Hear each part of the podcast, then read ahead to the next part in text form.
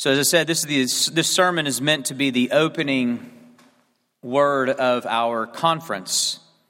And that opening word is less about what we are going to be discussing and more about how we will discuss it. Less about the content of our conference and more about the culture of our conference. Because that matters a lot on this issue. What I want to do is, I want to ask how Jesus himself would engage the secu- sexual revolution, this revolution that has, in many ways, constructed a new social order in our society. How would Jesus engage the world that is upon us? When my oldest uh, when my oldest son was little, he drew a picture for me and gave it to me as a gift. He was so excited to give it to me. I said, Oh, thanks, buddy. I love it so much. And then he asked the question that every parent fears Daddy, can you tell what it is? So I'm looking at it. Can't tell much, except there was a boy with curly hair and a UK shirt on. Uh, for those who don't know, my son has curly hair, is a big fan of UK. And so I said, Oh, it's you. And he said, No, Daddy, come on. I said, Well, who is it? And uh, he seemed surprised and shocked that I couldn't tell. He said, You really can't tell who that is? And I said, Buddy, it, it, it, looks, it looks just like you. He said, Oh, come on, Daddy, that's Jesus. I said, Jesus? He said, Yeah, look, he's walking on water. And uh, granted, there was a blue line beneath the curly headed UK Jesus. Fair enough. I said, Holt, do you think Jesus looks like you? He said, Well, yeah. If that is not a window into the human heart, I do not know what is. God made us in his own image. Since the fall, we have sought to remake God in our image. We craft a God who believes what we believe, loves what we love, hates what we hate, judges the way we judge, and so forth. And this, I believe, is what is playing out in the divide over human sexuality in our society. And so I want to begin our discussion by allowing Jesus, the true manifestation of God, to challenge our false conceptions of God that we have created. And in our passage, he's going to do that in two ways. Jesus is going to confront self righteous sexuality and then secular sexuality. Let's look at both. Begins with this challenge to self righteous sexuality. Verse 3 The scribes and Pharisees brought a woman who had been caught in adultery. Now, we are. We who are familiar with the New Testament know that we're supposed to uh, vilify the scribes and Pharisees. They're the bad guys, right? But if you were living in their context and you consider yourself a religious social conservative, then chances are you would have held them in high esteem. They were the gatekeepers of religious values and morality in their society. But these religious conservatives hated Jesus more than anyone. And what's so interesting about their hatred for him is that the views of Jesus would qualify him as a religious conservative.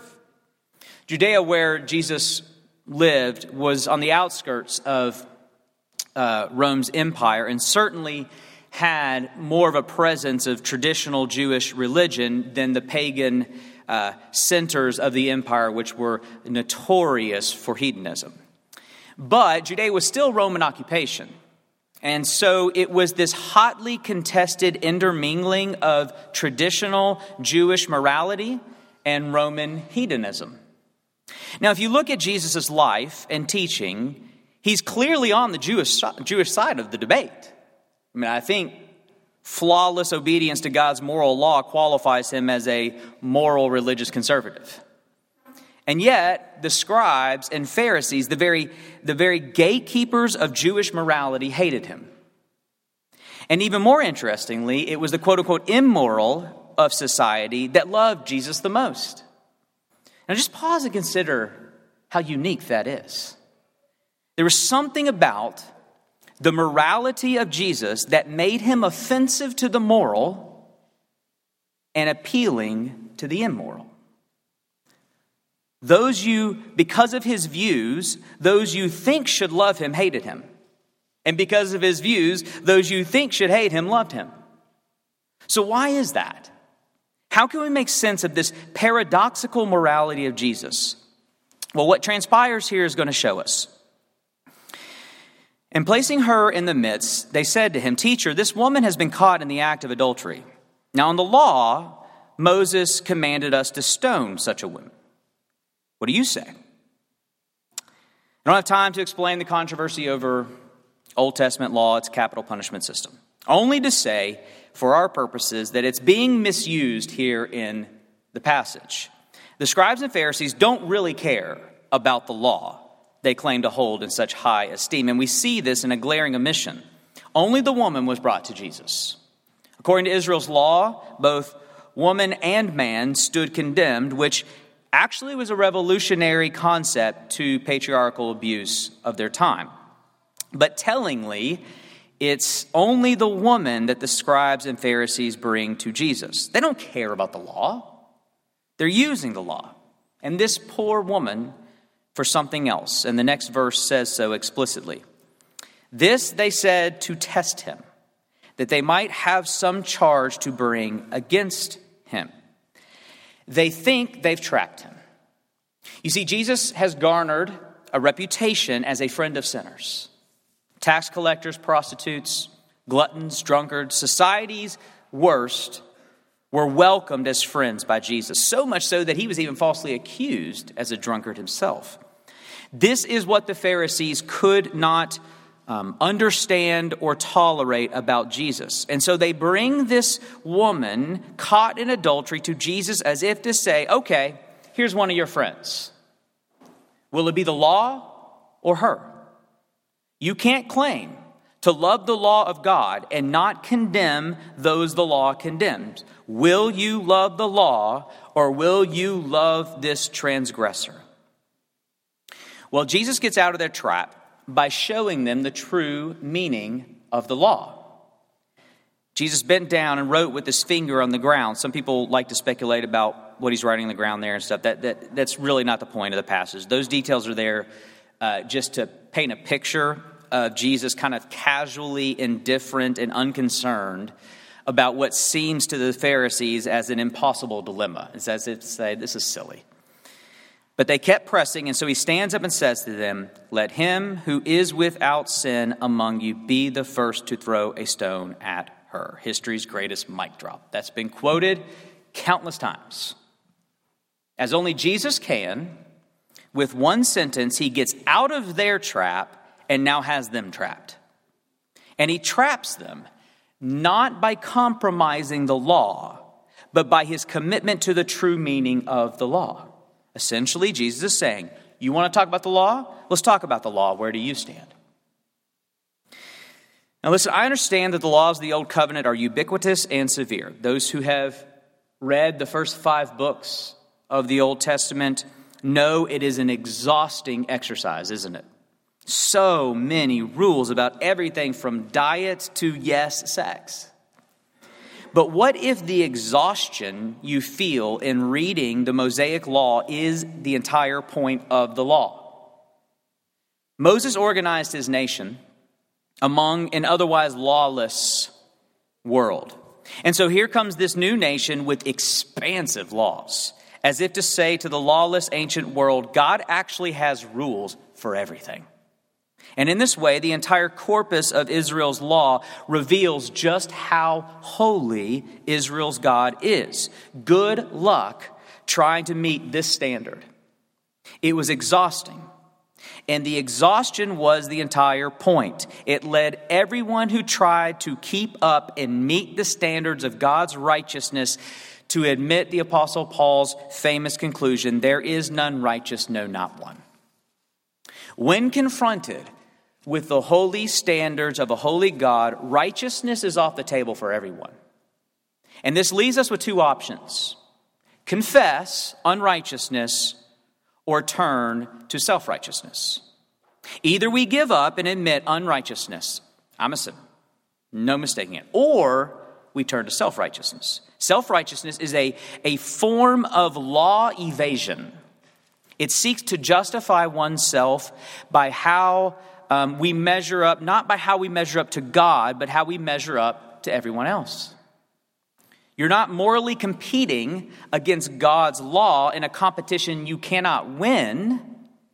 You are competing against the morality of others in a competition you think you can win. Simply put, if holiness of God is clearly off the table, I will turn instead to holier than thou. Therefore, what self righteousness requires is an overemphasis on the immorality of others and a de emphasis of my own immorality. Again, we recreate God in our own image, thinking that God is indifferent toward my sins, but judges the sins of others the way I do. And that's what Jesus is confronting in our passage. He says to the self righteous Pharisees, How about we look at you as well? I'm not going to let you over, overemphasize her sin and de emphasize your sin. So, sure, the righteous among us are welcome to cast a stone, but the self righteous here are not allowed to. Okay, applying this to our societal debate over sexuality. I think it's safe to assume that Jesus would agree with a biblical sexual ethic considering he wrote the ethic.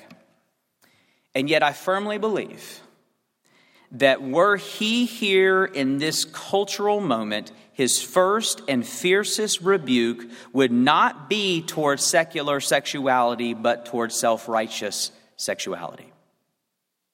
Again, self righteousness is an evasion technique that requires an overemphasis on the immorality of others and a de emphasis or perhaps even ignoring and hiding our own immorality. And this is how evangelicals have failed this moment. Test your hearts, brothers and sisters, here at the beginning of the week. Is your sexuality qualified to cast a stone at the sexual revolution? It says this woman was caught in adultery. I wonder how you define adultery. May I share with you how our confessional standards, the Westminster Confessions of Faith, define adultery? There's a section in our catechisms that expounds upon each of the Ten Commandments. Let me quote from that. Question What is the seventh commandment? Answer The seventh commandment is, Thou shalt not commit adultery. Next question What are the sins forbidden in the seventh commandment? Answer The sins forbidden in the seventh commandment are adultery, fornication, rape, incest, homosexuality, and all unnatural lusts. All unclean imaginations, thoughts, purposes, and affections, all corrupt or filthy communications, or listening thereunto, wanton looks, impudent behavior, prohibiting of the lawful, lawful and dispensing of unlawful marriages, allowing, tolerating, keeping, or resorting to brothels, entangling vows of the single life, undue delay of marriage, having more wives or husbands than one at a time, uh, unjust divorce or desertion, idleness, gluttony, drunkenness, unchaste fellowship, explicit songs, books, pictures, dancing, stage plays, and just in case everything wasn't covered, it ends with, and all other provocations to or acts of uncleanliness in ourselves. How'd you do?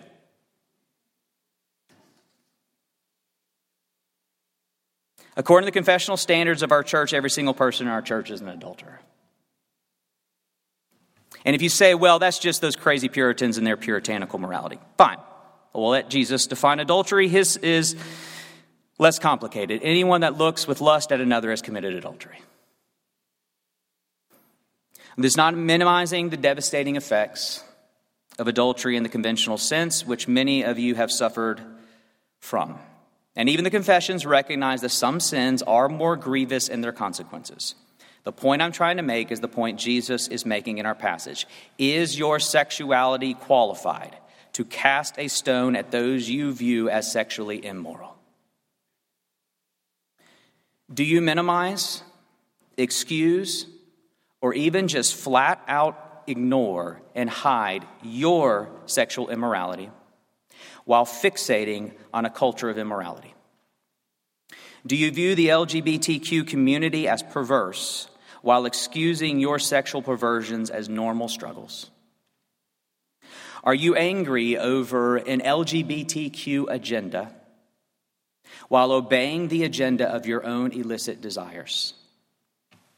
Do you find a gay pride parade repulsive while reveling in repulsive pornographic images on your screen? Friends, this is where you find yourself this morning, then I can tell you the number one application of this conference up front before we even get going. Repent and renounce your self righteous sexuality. Perhaps your only application from this week is verse 9. But when they heard it, they went away one by one, beginning with the older ones, and Jesus was left alone with the woman. Perhaps the only application for you is to walk away from the debate, leave the world alone, and give singular focus to your own broken sexuality. Now, although Jesus' first and strongest challenge is directed toward the self righteous sexuality, yes, he does have a challenge here for secular sexuality. Verse 10 Jesus stood up and said to her, Woman, where are they? Has no one condemned you? She said, No one, Lord. Jesus said, Neither do I condemn you. Such a beautiful exchange we're going to return to in a moment. But notice he doesn't end there. His final word is this Go, and from now on sin no more. And therein lies the challenge to secular sexuality. We're going to discuss this in detail during the conference quite a bit. But what has transpired in our culture is a convergence of many things, leading in essence to one thing the preeminence of the self self identity, self determination, self expression. As Carl Trueman says, the rise and triumph of the modern self. And for a variety of reasons that we will discuss, this concept of self has been inextricably united to sexuality in particular. My sexuality, my sexual orientation, expression, my sexual fulfillment, my sexuality is no longer a part of me, it is me thus the term sexual identity. And this is why mere tolerance on this singular issue, merely agreeing to disagree with civility, that is, not, that is not enough for secular sexuality. What is demanded is more than respect and kindness and love and so forth. What is demanded now is what? Affirmation we must be affirming of any and all sexual expressions and lifestyles. Why? Because my sexuality is now me. And therefore, to not affirm my sexuality is to not affirm me as a person. So, this then becomes the one area in our society where disagreement is off the table. We can disagree about everything, every area, and still be friends, the best of friends. Sports, politics, religion, you name it, we can disagree, fiercely disagree, and still love each other. But the triumph of secular sexuality is that you can't disagree with me in this one area because to do so is to disagree with me, my core identity. You're not disapproving of my opinion or even my actions, you're disapproving of my very existence. And so nothing is more offensive to our secular world than a Jesus who disagrees with our sexuality. Jesus is offensive to every culture in unique ways. For our culture, in our day, a Jesus who has the audacity to disagree with our sexuality has risen to become the highest offense and greatest stumbling block to Christianity. And I understand, fully aware, that many churches have chosen to remove that stumbling block and craft, again, in our own image, and craft Jesus in the image of our culture to make him more palatable to this cultural moment. But I just don't want to insult anyone's intelligence. More than that, I don't want to insult the Jesus I call Lord. By recreating him into an image that meets the demands of the sexual revolution. It is what it is, he is who he is as his follower, he gets to disagree with me and tell me what to do with my body. Tell me what to do with my sexuality. And yes, I want you to know that if you want to, this my, my skeptical friends, checking out Christian, if you want to follow him, it is a choice to likewise let him disagree with you and tell you what to do. He gets to say to you what he says to this woman in response to her sexual sin go and sin no more. Now, if my skeptical friends just can't accept Jesus on those terms, I understand. It is a cross to follow Jesus. And perhaps nowhere else will we feel that more, that death more, than in the area of our sexuality. But what if there is resurrection waiting for you on the other side of that death? What if life is found not on your terms, but His? If you will not accept a God who disagrees with you, then you are essentially doing what my son did at his drawing. You are saying, The only God I will accept is me. Well, I'm wondering if you have the humility to assess your life with you as your own God. Specifically, in light of this passage and our conference this week, how is life with you in charge of your sexuality? How is life with you doing what you want to do, indulging what you want to indulge? If you are like most, then I'm betting your greatest regrets, your deepest shame, your most painful wounds, your most intense sadness stems from something sexual. As we will see this week, there is nothing more powerful than erotic love, and that's why erotic love hurts the most. You in charge of your own erotic desires is a treacherous thing. And every time, every time we are wounded by the erotic, it is because we have done or someone has done to us something Jesus disagrees with. What if you need to be told what to do? What if the supposed sexual liberation has proven to be a cruel oppressor? What if the author of your sexuality needs to tell you what to do with your sexuality? What if Jesus is willing to disagree with you because he loves you? Jesus is so affirming of you. He doesn't define you by your sexuality. He defines you by the very image of God. And Jesus is profoundly image of God affirming. He doesn't define you by your sexual shame, regrets, trauma, perversions. He sees you and he loves what he sees. And he wants to forgive and love and cleanse and heal and protect and bless you forevermore. Will you bow the knee and let him? You have to bow the knee, but will you let him? I promise he will not treat you like so many of his self righteous followers have. You already saw what he does to the self righteous. Now, I would like for you to behold what he does with the unrighteous. I want us all, every single one of us, to picture ourselves in this scene. You've been caught. Bring to mind your sexual shame, your secrets, your desires, perhaps, perhaps something that you're planning on taking to the grave. I want you to bring it to mind, that which you keep hidden, and imagine it's been exposed for all to see. And you're on the ground, cowering and trembling over your exposure. And you're surrounded by a crowd of condemnation.